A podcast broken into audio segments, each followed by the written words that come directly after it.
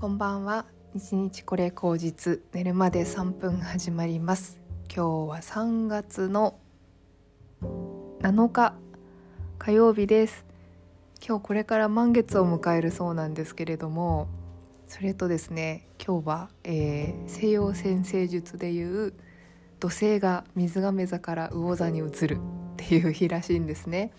でちょっと私も1ヶ月弱ぶりぐらいのポッドキャストを今日はちょっと撮ってみようかなと思っております。えー、満月はね手放しの日だっていう風に言いますけれども、まあ、本当にですね私もこのタイミングをいい機会に、うん、手放していることがいくつかありまして、うんまあ、一つの区切り目だなっていうのを本当に感じています。あとね軽やかにやっぱ季節柄もあるのかな結構あの自分が背負ってたものとかうんなんか自分に勝手に課していた課題感みたいなのが、まあ、少しずつ抜けていって春の陽気みたいな感じで軽くねなっていくのを感じたりとかしていますね。うん、本当にあのなんかね西洋占星術の土星が水亀座に入った期間っていうのがちょうどコロナがあの始まった頃だと重なっているっていう話なんですね。でまあ、何が起きたかっていうと、まあ、その個人のあの自由とか尊厳とか平等とかそういうものがすごくこう世の中的に歌われたうん何て言うのかな23年でしたっていう話なんですよね。でも考えてみると結構当たっているなというふうに思いましてまあなんかこのリモートで働けるっていうのも、まあ、その場所にこう縛られることなくあとその時間の概念っていうのもすごい変わってきてうんと9時から5時まで働かなきゃいけないっていうのが固定概念になっていくのがどんどん薄れていってまあ、その時差で会社出社しようとか、まあ、いつでも働いてもいいよねとか、まあ、そういうこともあるしあとはやっぱなんかお家で自由に働きましょうとかうんっていうのも私逆になんかその正社員じゃなくて業務委託とかの方が働きやすいから、まあ、それでも全然働けるよねっていう世の中になっていったりとかなんかすごくねこの、まあ、コロナが一番大きかったと思うんですけどもあの変化が大きい時だったなっていうふうに思ったんですよね。でそれと同時に結構そのネットの個人の意見とかがすごいあのニュースになるようなことが結構増えてきたなと思っていて個人の主張っていうのがうーんまあ悪く言うと炎上だけどなんかその、まあ、よく言うとその一部の偏った人の意見だけをこう取り上げるようなメディアではなくなってきたっていう感じですよね。いろんな人のいろんなことがニュースになっていくっていうなんかこうごちゃ混ぜの世界っていうんですかね、まあ、一人一人いろんな人がいるなっていうのを改めて感じるような、うん、時代になってきつつあるなと思うんですよね。あとはそのあの同性婚の話とかその性別差を超えてうん何て言うんですかねその性別っていう概念に縛られることであの規制されていたものがもう少し自由になっていくとかその個人のね主張に合わせてとかそういうようなことがまあ本当に最近そうだなって思いました。で私が太陽星座が水亀座なんですけど土星っていうのが同じ水亀座に乗っかると結構なんか自分自身にすごいあのテーマを課すっていう時期らしいんですよ。なんか私個人としてうーん自分を見直すような時期になるっていうことででも本当にそれはその通りだなっていうのを感じていて結構この23年っていうのは私は、まあ、引っ越しもしたし、まあ、ちょうどですねその土星が入る入った時に今の会社に転職したんですよね。だからまあ本当にそれと同時に、まあ、そこで頑張るんだっていうのを、まあ、マインドを変えて、まあ、その自分の足元をこう見直していくっていうような地固めをしていくようなタイミングでしたね。それ以前の会社では結構いろいろ問題があって自分の中であのいろいろと考えることがあって合わないなどうしようなって思っていたところから、まあ、その今の会社に巡り合って、まあ、自分の働き方っていうのをすごい変えたこともありましたし、まあ、あとその自分の小さい会社マイクロ法人を立てたっていうのも、まあ、この期間そうだったなというふうに思ってですね。まあなんか本当に自由への獲得っていうんですかね。どんどん自分が自由になるためにうんと場所を移したり会社を転職したり自分の会社を作ったり、まあ、このポッドキャストを始めたのもあのね本当にうん1年半前ぐらいかな。なんか結構それぐらい経っているので割となんかその時期に始めて、ね、コツコツと頑張ろうっていうので頑張ってきたっていうのもありましたしまあでもそれがね終わるっていうことで本当に私もそういう気配を感じてなのか分かんないですけどポッドキャストも本当に毎日配信じゃなくって、まあ、好きな時にやればいいかなっていうふうに最近思ってきていますしうんなんかだんだんそういう気持ちが抜けてきている自分を感じているんですよね。なので手放しこの満月っていうのは本当に今までのなんかこう自分がこうしなきゃとかこれを頑張って固めていかなきゃって思っていた行為を手放しているなっていうのをすごくすごく感じています。で今後ですねなんかその土星が水亀座から魚座に入るらしいんですけどでそれもちょっと調べてみたんですけど魚座に入ると魚座ってもっとなんかこうイマジネーションの世界なんですよね。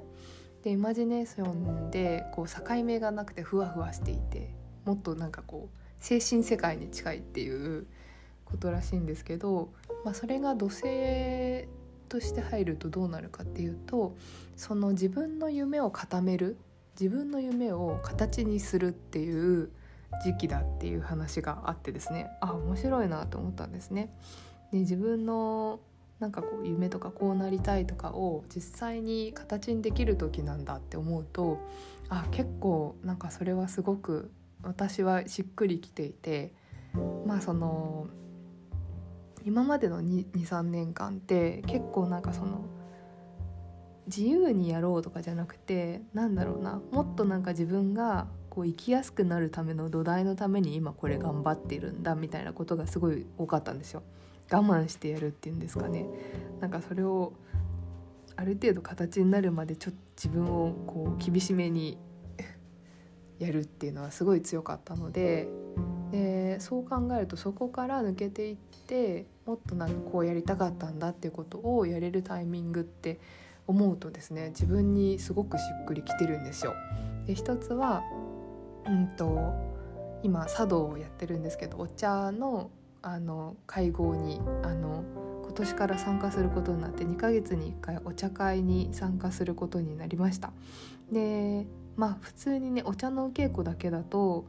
まあ、お茶飲んで終わりなんですけど本当はそのお茶会っていうのがあってそれのためにお稽古をしてるわけなんですけど圧倒的にお茶会に出た回数が私は12回しかないので。まあ、それがわからない。その場がわからないっていうのをちょっとなんかどうなんだろうなっていつも思ってたんですけどお茶の先生に「まあ、入りなさいあなたも」って言ってくださって入ることになって実際にその、ね、現場に入るっていうことになりますので、まあ、ある意味ちょっと自分がやりたかったことが叶ったっていうことの一つだしあとはずっと私もうこれは10年以上ですね大学生の時からなんで10年以上のあの夢でしたけどもあの美術大学に入りたいっていうので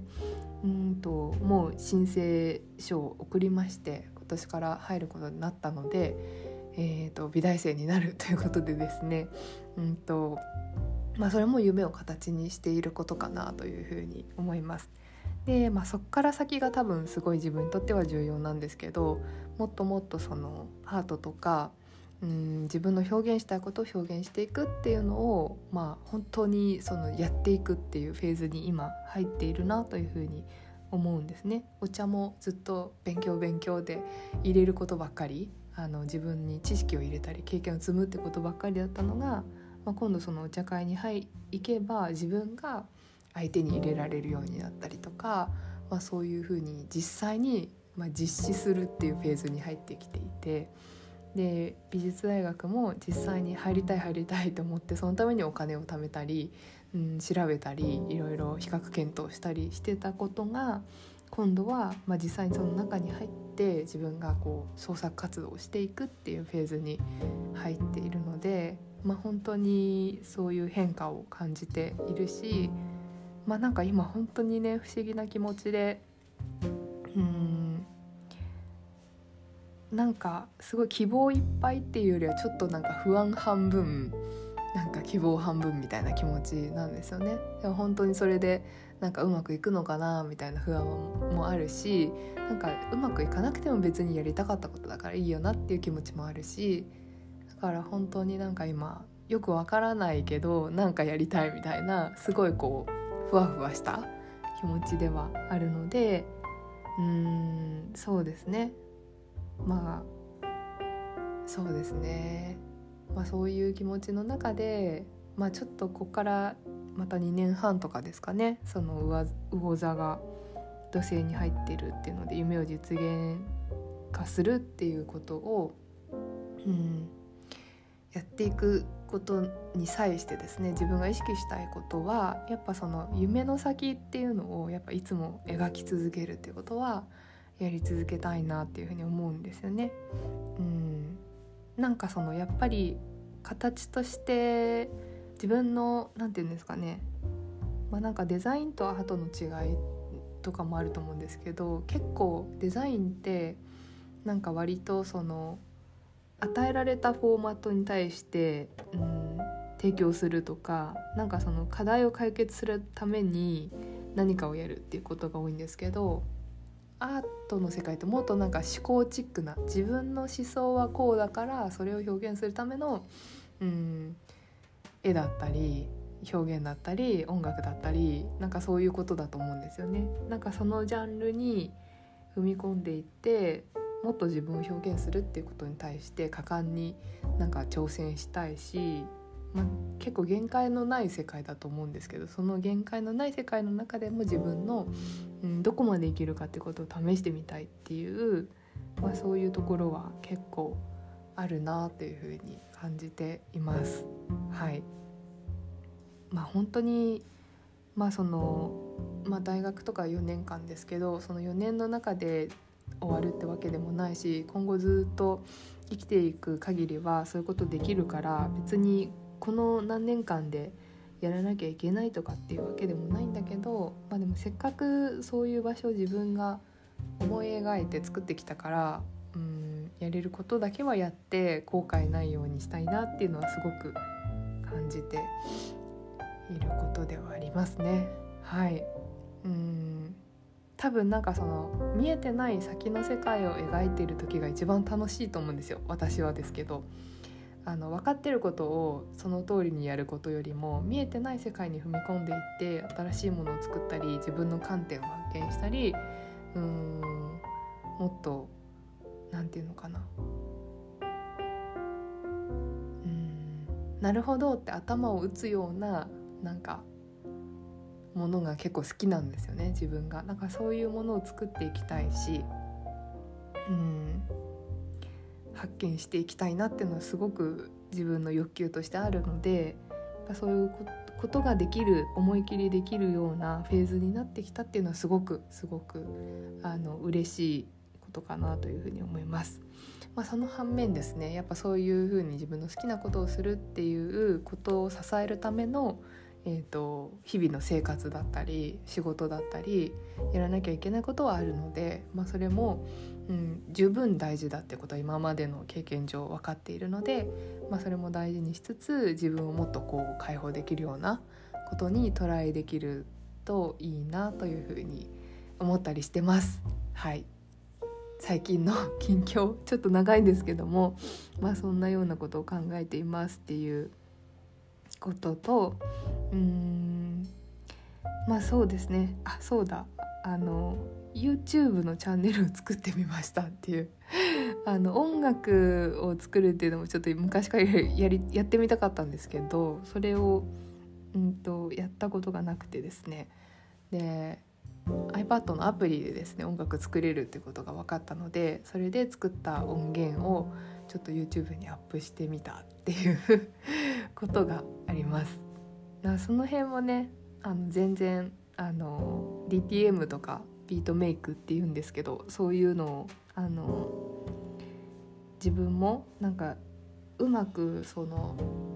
新しくその勉強することとかその表現するっていう活動の中で取り入れられたらいいなというふうに思ったりしてるんですよね。あの大学生の時は結構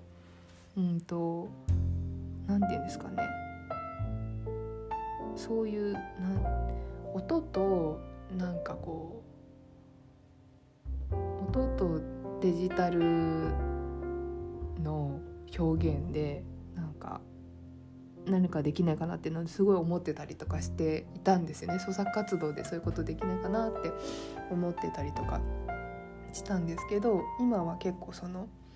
もともとある結構歴史の長いもの伝統的なものと現代のデジタルっていうのを掛け合わせてなんかこう面白い表現できないかなとかそういうことをこうぼんやり思ったりとかしております。はいそんなわけでちょっとなんかグダグダな回になって久々の感覚を取り戻すのに精一杯ですけれどもまあそんなわけであの生きていますという報告で今日は終わりたいと思いますまた気が向いた時にあの配信しますのでよかったら聞いてくださいではまた。